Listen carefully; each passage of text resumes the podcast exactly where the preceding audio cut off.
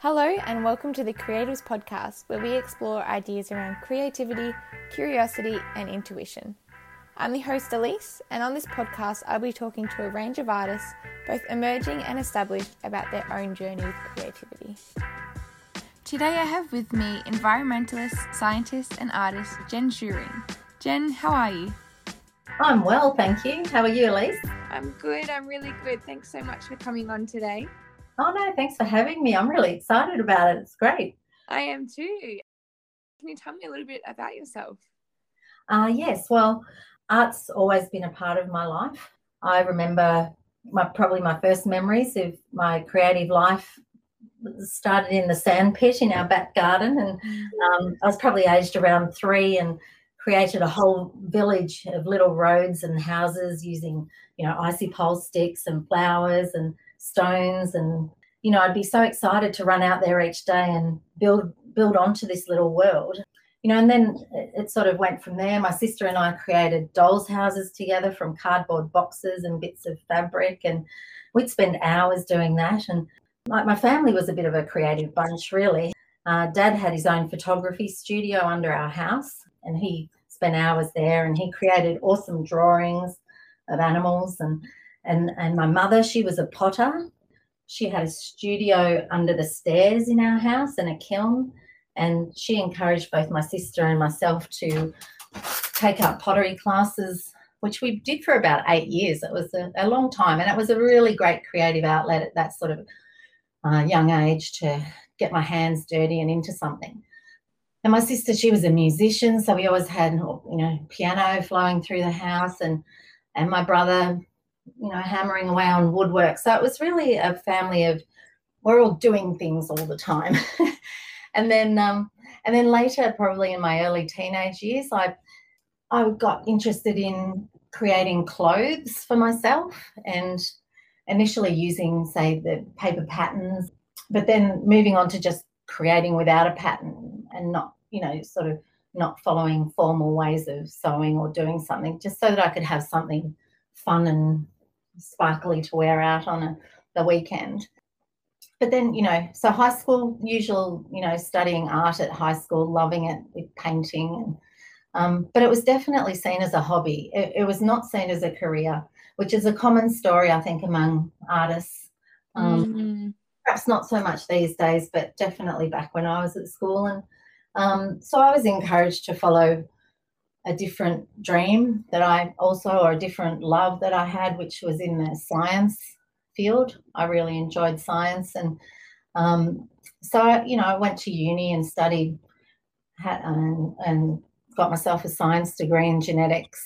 And um, and then landed in a laboratory, you know, splicing genes and inserting genes into things. And, you know, it was, it sounds exciting, but it's not. And it's very mundane, routine work, and I really did not um, enjoy being being locked in a laboratory. Really, I felt very confined, and um, you know they were a quiet place, and I was a loud and energetic twenty-one year old who mm. I just wanted to be outside. So lab life just wasn't for me, which was unfortunate after studying all that time and anyway, so love of outdoors and not really knowing what to do. I took a year and travelled around Australia. Had very little money because I really hadn't saved much, and went with a friend and a tent and a van, and and really got to ex- explore. You know, not living from hotels. It was living from national park to national park, or on a coastal foreshore, and bathing in the rivers. And you know, that was a that was a really interesting um, you know, it gave me a, a real connection to nature. You know, we were cooking on campfires and um, and and that connection to nature at a young age, I think it's really stuck with me. And I could never have got it if I'd just always lived in a house. When I got back from that, I I really had no idea what to do at that. And somehow, look, I can't really remember. It was a friend or somebody said, look, why don't you use your science background and go into um, sales repping. It's a bit more free. You know, you get to drive around and visit all the other laboratories and um, have a chat with the scientists. So, so I did that and loved it. But the best part about it, and this is where my art career kicked back in, mm. because I could then go to art classes during the day and then finish my other work at night. So I was able to sign up term after term just with all anyone I could find, all the master artists all around Melbourne taking you know class after class. And i still do classes with people these days because i just can't stop wanting to learn techniques and how that how they do that. And you know and i always find the connection of of meeting them it leads to something else. And then there's you know they tell you about an art show that you should go and look at. And so it was just you know that connection with the art community i'm really it yeah came in in my early 20s and i just love being being surrounded by artists.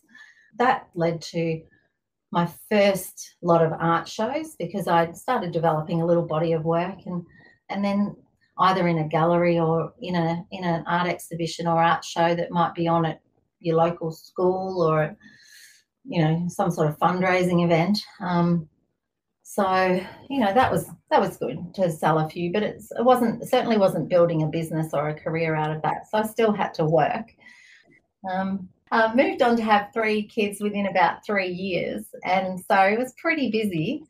But the painting gave me that peace and that solace that I needed. That, you know, the kids were in sleep early, like seven o'clock. So I'd jump into the studio with a glass of red and I'd put on the music and and just paint for hours till midnight. And mm. and that was just oh, I don't know that was just something for me, I guess, because you know, three little kids are really time consuming and you know, they're lovely and it's fun, but it, it kind of gave me energy to do that, which is a weird thing because you think I'd be totally exhausted at the end of the end of the day. But once I got in there, it was just like, I don't know, it was meditative and it was calming, but also energizing at the same time. So and look at, you know, it hasn't all been easy. There's been times when in my personal life where I've, you know, it's been a roller coaster. Like with most artists, there's been happy times, and then there's other times where I've, you know, suffered from severe anxiety, which can be quite debilitating. Um, you know, right now I'm at a time where I'm I'm feeling fairly comfortable in my skin, but I did make a huge effort to learn the triggers that caused anxiety and take mm. steps to overcome them. You know, and I think nowadays I say yes to most opportunities because it's a way of of making me not get too comfortable and pushing myself out of my own boundaries because it, it's too easy to stay warm and cozy locked away in my studio but there's this side to me that loves meeting new people and having new experiences so by saying yes to everything it keeps me connected and real to the outside world. The kids they they went to kinder and then there was the kinder fundraisers where you know they were looking for donations of artwork. And I a few of the mums knew I could paint and said oh Jenny can donate a painting you know get Jen out. So I was more than happy to get something out of my studio because you know it's getting pretty cramped in there with all the paintings piling up. But when it came to it on the night of the fundraiser uh, they get these um, local real estate agents in to run a live auction and the parents are asked to bid on my artwork. Oh. And it was hugely embarrassing. And really, I just wanted to hide under the seat and run out that door. It was just, I thought, oh my God, who's going to pay $20? Like, what are they, who's going to pay anything for this? And anyway, um, I, I thought it was just going to be a silent auction, but no, it was this loud auction. And, and the auction went really well and beyond my expectations. So that was like, phew. So this is when it really started. It led to a lot of local families commissioning me to paint quite large pieces for their homes, which I really loved, and I still love painting large. I mean, it's the freedom and joy of moving and dancing while you paint is and the energy that you can flow into the canvas. It, it's just that it brings me so much joy and I get, you know, the people that buy my paintings say, "Oh, I'm so happy, such a happy piece," and and I think it's because it's just been flowed into that canvas. Look, at the same time, around that time, I, I lost my dad um, to a really long battle with cancer, and he was a big influence on my life. Like he, he, he was a very focused and driven man in his career, mm-hmm. and and while you know he maintained joy and a real enjoyment of life and, and a sense of fun. I think uh, I think I share in a way his commitment and drive on some level. I'm always trying to achieve my next goal in order to be able to say, Hey, dad, look, I did it. Look at me. I hope you're proud of what I'm done. He's, even though he's been gone a long time now, he's still a big influence on me. And, and recently um, I was visiting a friend, a good friend, who reminded me that not long after he died, I did a painting of dad, of just a, a big painting of his face and at the time, she said, you know, at the time that was really helpful for you. And it was because the painting, I poured everything into that. It's full of drips, it's full of sadness, and it, it's full of my pain. But it's, you know, it was a way of getting it out, which was Mm. so art can give you that. And that's what I, that was really lucky and fortunate to sort of have a way of expressing that pain. Um, and look, I was lucky enough to have my work in a couple of galleries through connections I'd made. But and and at the time, I did have a studio at home, but I was trying out working at different studios to have a separate place to go. And I have to say, I've probably had seven or eight different studios all over Melbourne. I was hoping to connect with other artists there, but I really actually found to my surprise that they were hardly they hardly ever turned up. They were really I don't know. I expected them to be working away like little beavers in a burrow every day in their little studios, but there was really no one there. And it was actually at times quite a spooky place to hang out. Because of the odd hours I like to work and to fit in around the family, I found that the best studio for me was always just the one I had at home. During that time, look, I'm not great with numbers, but I kind of just broke even. I wasn't making money as such. And, and sometimes, if it was a really good year, I might get enough to take us all on a little holiday somewhere. But the main reason I was painting was just for me and the happiness that it brought me. But then, then Mm. things kind of changed in the last few years because social media and online galleries really, really had an impact on my art and my art and the way I was, yeah, my art practice, I guess. Um, they came along and I mean, it was basically a whole new world that opened up. You know, first you could see on Instagram what everyone else was doing, and I thought, oh wow, this is so exciting. I want I want to paint this much too. You know, I've always wanted to paint this much. It's just that I didn't want my hallways filling up with canvases. You know, but maybe I can use Instagram to get to be able to keep painting at the at the speed I like to paint and and get my canvases moving. So I started posting on Instagram, but it was a big learning curve to actually learn how to use it and and then I found that I actually loved the creative side of producing a lovely looking Instagram feed. Like I found it a bit of an art form as well. Mm. Um, so now I kind of post daily because I actually enjoy doing it and I love the support from my artist buddies and my art collector friends and you know everyone has something to say and I found that the connections have been really amazing and amazing to speak to artists from all over the world. I just found that astonishing. I was be sitting there typing away to somebody in Finland and you know we're having a good old chat and you know it's just yeah really inspiring to do that. But the online galleries there's two pretty big ones in Australia that um, that a lot of artists have joined, and you've probably heard of them: Blue Thumb Blue thumb, yeah. and Art Lovers Australia. Yeah.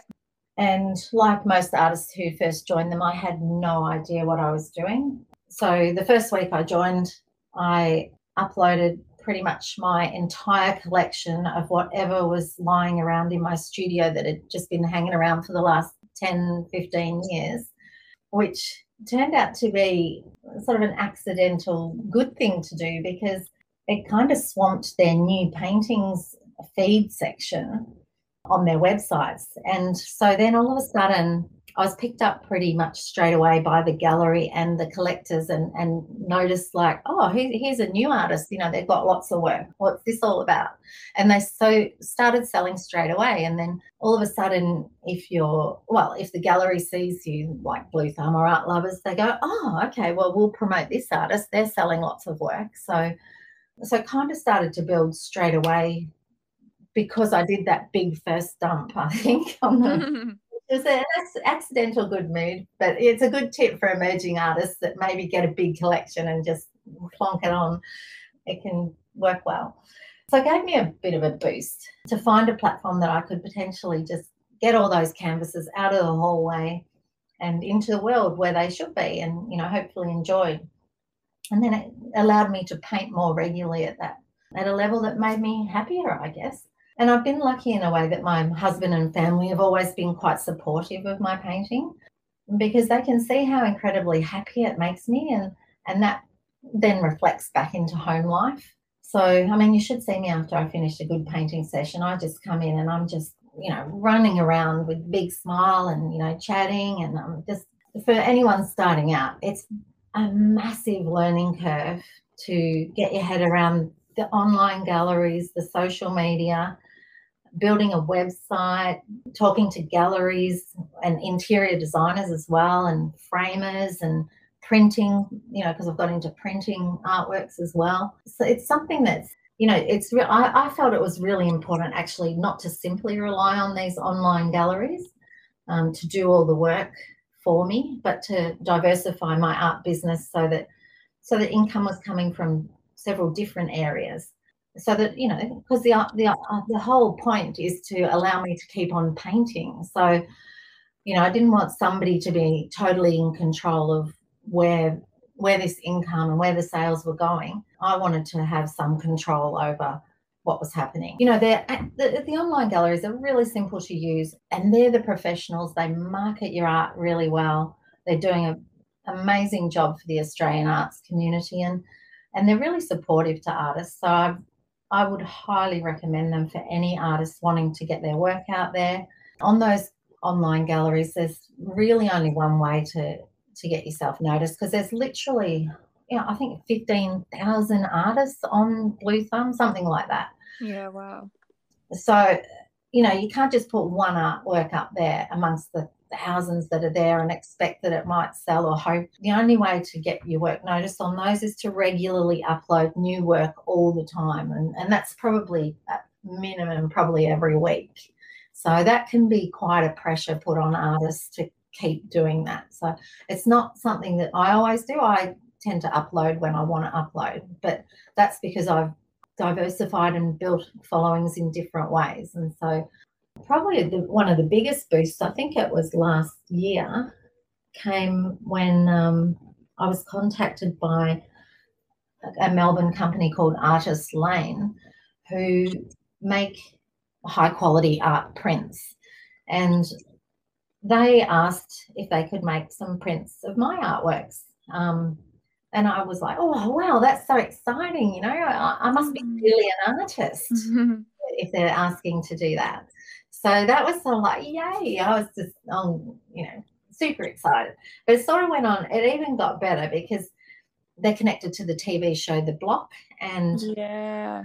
And that they, my artworks then got select, selected to be sold on the block shop by the um, by a couple of the contestants who were um, Hannah and Clint who were on the Channel 9 TV show.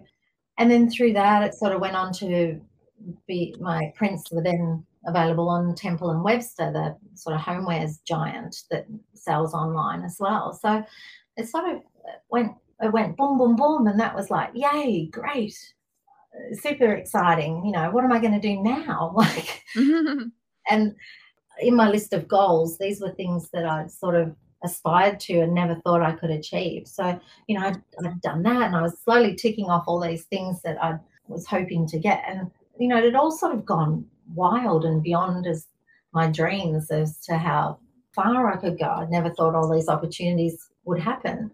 Um, but then when I reflect on it, I think, you know, it's not just, oh, you're in the right spot at the right time. I actually do think they evolve from hard work and passion. Like, mm-hmm. they don't just happen. I, I spend seven days a week. I work many long hours on the computer each week, as well as dealing with framing and couriers and preparing canvases and prints. But I don't consider it hard work because I love it. You know, it's it's a passionate love affair that, that I have with art and the icing on the cake is all the fabulous hours spent creating these paintings and visiting art galleries and you know all the fun stuff but but all the hard work is not it's not hard work it's just part of it and it kind of all feels creative in a way anyway you you know it's, ta- it's taken a long time to acknowledge myself as being a professional artist and not just feeling like a part-time painter and i think a lot of artists probably struggle with that Mm, I know, I definitely do. And I know a couple of my friends, like, oh, this is Elise, she's an artist. I'm like, I feel so weird to hear that. So I'm like, no, no, I just, I love art. I like art. I have even noticed myself take that title down because, like, oh, well, then I have that expectation that, you know, I'm selling and I'm, you know, what not in reality is I just like painting in my garage. And yeah, I feel funny to have that title. Like, I usually just play it down. Oh, no, no. Like, you know, I just do a couple commissions. I like art. And it's hard because it's so different to compared to a degree. You do X amount of years, there's your qualification. You are a scientist. Like you can say that. Whereas yeah. where do you draw the line? Is it once you have your first exhibition? Is it once you sell this amount? Where do you draw the line? It's it's so hard to tell. Exactly. You're exactly right by saying when when is that point when I'm an actual artist? Oh God, it literally takes years and years to feel validated in the Australian arts community. It's it really did, and but you know, I think finally, and I think really, it, uh, it's only been recent that I finally say when people ask me what I do for a living, that I can answer proudly, chest puffed out, yeah, I'm an artist. I finally am. but, you know, because I've got an art studio at home now, I've got one in the backyard. It's not, you know, a corner of a bedroom or a spare room or a, you know, a little cupboard or something that I spread on the dining table. So it's, yeah, taken a long time. And it's, it's a shame that you can't feel that like you can. You're right. When I was a scientist and I finished my science degree, I walked straight out of there. I'm a scientist, you know, that's what I do. And I was proud of that. But yeah, this took much, much longer. I feel like being an artist, though, is just a way of living. Like it's who we are. Like if you suppress us and, you know, put us into a lab or into just this one area, we'll burn out. Like we we just can't function that way. I think it's like our way of being is creating and making. It's just whether it becomes a, a hobby a part-time or a full-time job and what avenue you decide to take. But i think it's it's within us. I think a lot of us stick to a normal job and then burn out and find art. Or if we were removed from art like we wouldn't we just wouldn't function. Like i think it's a way that we're wired. Like some people who are say more like engineering scientific based will happily thrive in those kind of environments where we're just that little we're just a bit different. Yes. Yeah i'd agree with that. I find it hard even to be inside the house always seeking to not escape but just get outside. I love being outside. And if humans i mean we can probably live outside but it's not very comfortable when it's freezing and or boiling hot but it's just a place. I I love to smell the earth. I love to stop and actually do stop and smell flowers, and I look closely at things. I think my scientific background's made me a bit like that. I really look closely at things. I think you're right. I think you're born that way, probably. Mm, just the yeah. way we're wired and making sure you whatever you are doing in life kind of connects to that and yeah, I'm the same. I need to be outside. Like I always thought I was a crazy kid because I would always be begging mom and dad, let me sleep outside for the night. Like I'll have my mattress and I've got a pool at the moment. And sometimes I'll just sneak out and lie on the pool at night because I'm like, I just want to be outside. Similar to you, did like a road trip at the start of the year and just feeling that connection is so powerful. And I think that's so important that everyone does feel connected. You know, the main thing of the day is just finding something to do, or when it's, you know, getting dark, just being able to sit around the fire and just take it all in. So yeah. powerful. Yeah. Yeah, it is. It's calming as well. It, mm. The world can be a busy place, and it's, yeah, it's a place of peace amongst rejuvenating and that's what i find as well with painting when you were describing about you know just having a glass of wine and and having your own space. That is what I crave. You know, sometimes I don't really feel like I'm alone at home just because, you know, mum and dad are around or wherever I am, I'm usually around people. And just having that space in the garage where I know the door is shut and it's just hours me time painting i feel so rejuvenated after that it's just it's my my space it's my happy place Yeah. So, so good. And also, when you were talking earlier, it reminded me when you were talking about just like your childhood and play. Oh, whenever I'd have like a friend over, it was a craft session, and we'll just whip out these massive boxes of scrunched paper and glitter. Yeah. I'd make a mess. It was a nightmare for me to pack everything up, but that was just so much fun just grabbing all the boxes, grabbing all the sheets, making like forts and like having that play. I think a lot of us neglect it or forget about it. And it's such a, an important part of us. It is. And through having kids, I got to actually relive it all again because there was that big art box. There's mm. so many art boxes. We had about four big art boxes because there was little bits of pieces of everything that you know I'd collected and they could play with and build and make things and there'd be hours of play-doh or I'd set up the easel in the back gardens and we'd be painting all afternoon and so my kids yeah they got to create a lot because that's what I love doing with them and so important it makes me just so nostalgic just thinking about like making play-doh and having those craft boxes like it's unfortunate that a lot of kids and now just getting replaced with iPads in front of their faces. Oh, and I mean, it's still play, it's still games, but it's not the same connection of that tactile feeling of, you know, cutting up paper and mashing things up and playing yeah. with Play Doh and building things. Like that is so fundamental. Yeah.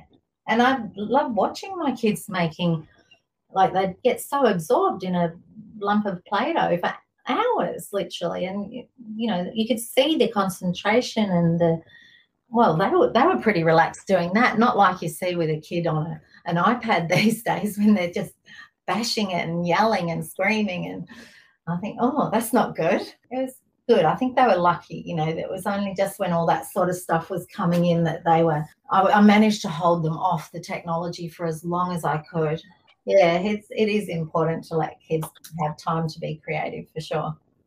Yeah, absolutely. I think it's so important, and I think it's it can be really healing. I know a lot of my art, especially where it started from, was for therapy. It was releasing just that that energy I needed to. It was it wasn't even the painting itself. It was just the act of painting and playing with clay that was really helpful.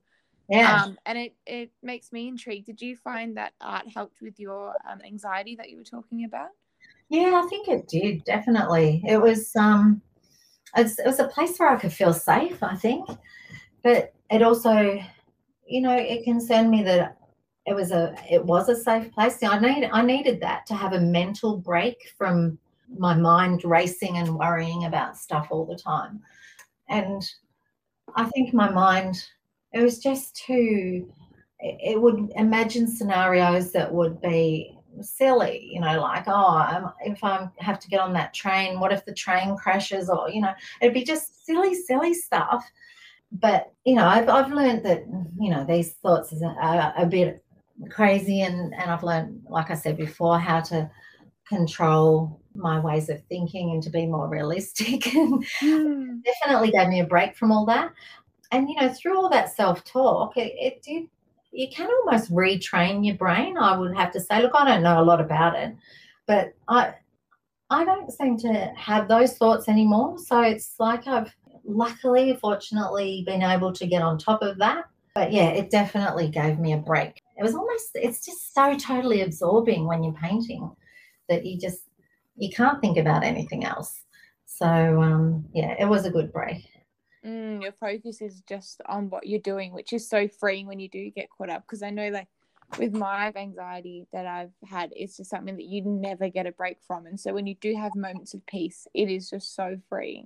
Yeah. So, so freeing. But yeah, when you do change how you think, it's like neuroplasticity, like your brain literally adapts and evolves and changes. And that's such a, a powerful thing that, you know, if you are going through something that it can change and it will change and that's something that won't plague you in the future. Yes. Yeah, you're right. And yeah, I think that's exactly right.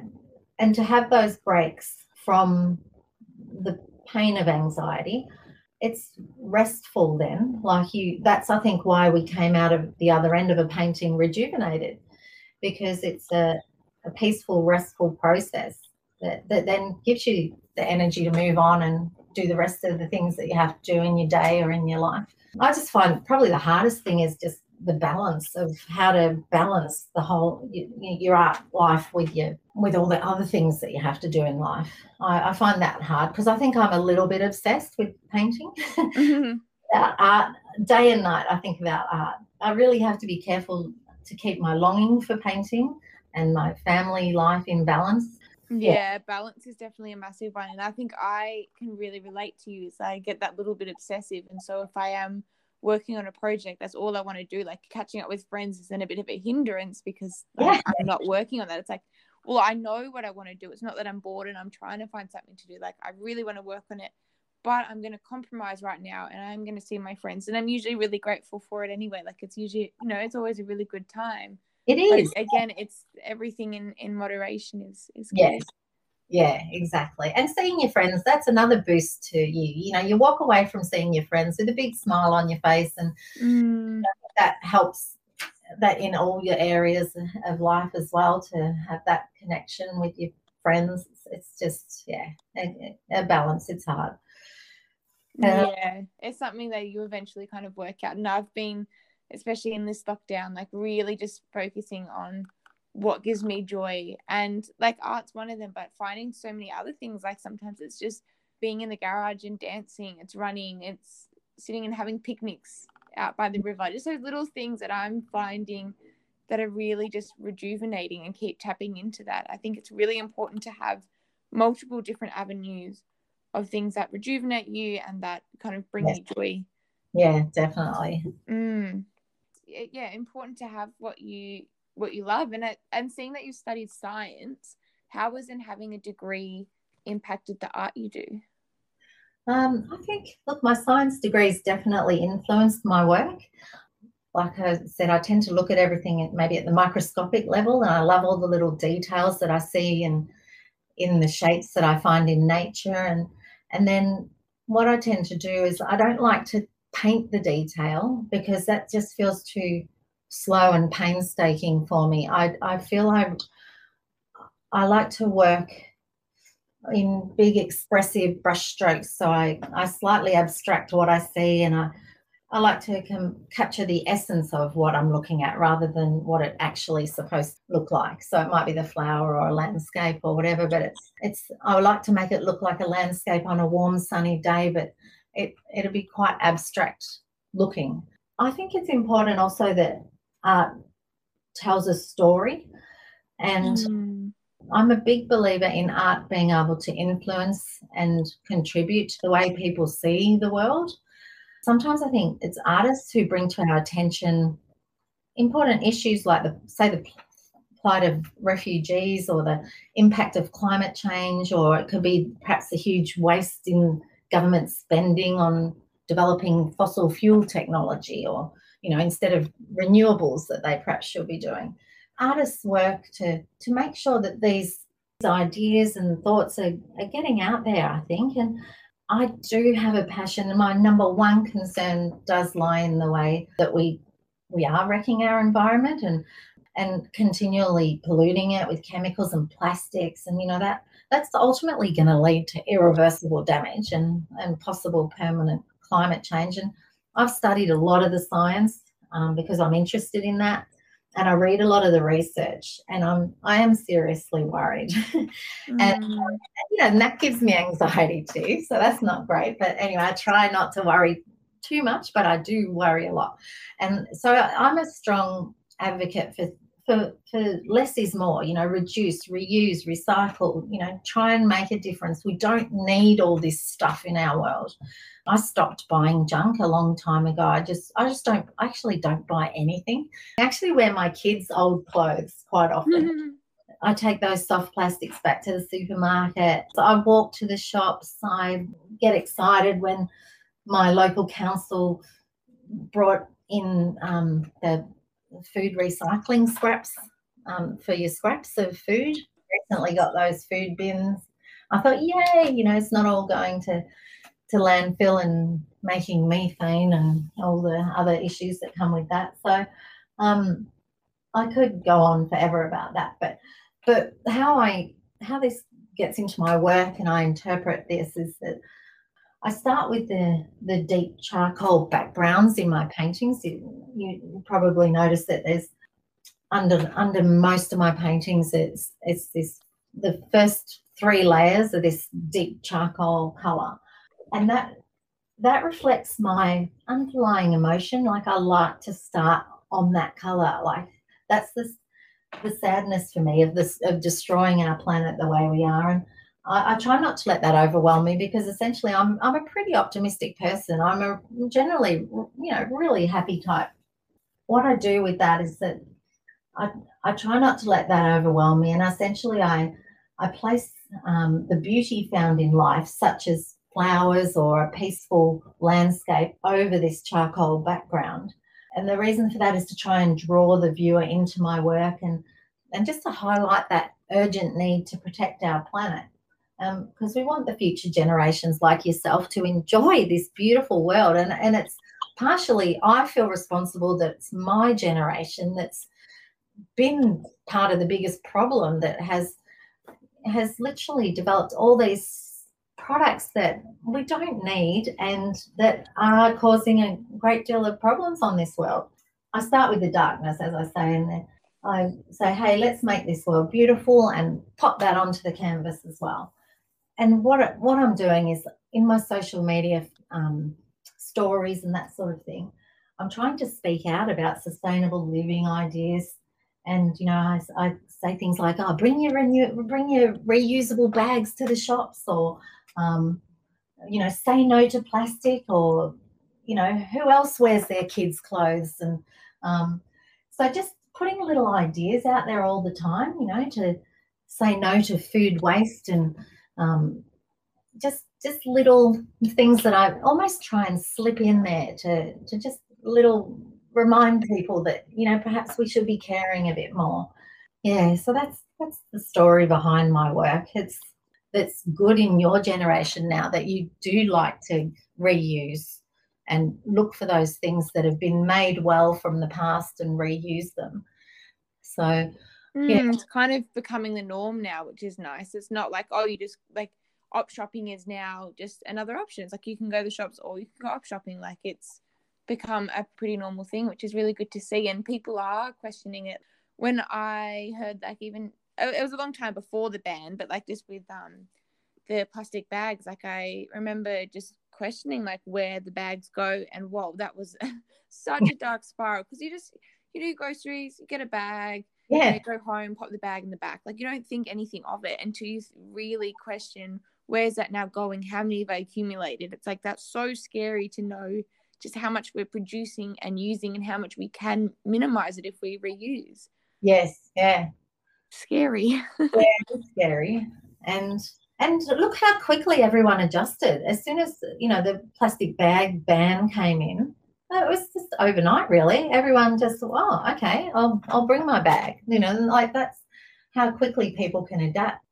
Mm, yeah, for sure. Mm. And there's such change that's still yeah. to come. And I, I feel it coming. Like, I think there's going to be some big movements from some more senior kind of companies. But yeah, even at the individual level, I can already see so, uh, such a massive shift and just an awareness through documentaries and spreading the word already. We're becoming so much more aware of our actions and what we're doing. It's really good to see. Yeah, it's really good to see. I agree. And, you know, without all that action, well, yeah, I hate to think what might happen. So yeah, it's definitely good to see. Just yeah. prevent it and we won't have to worry. yeah, exactly.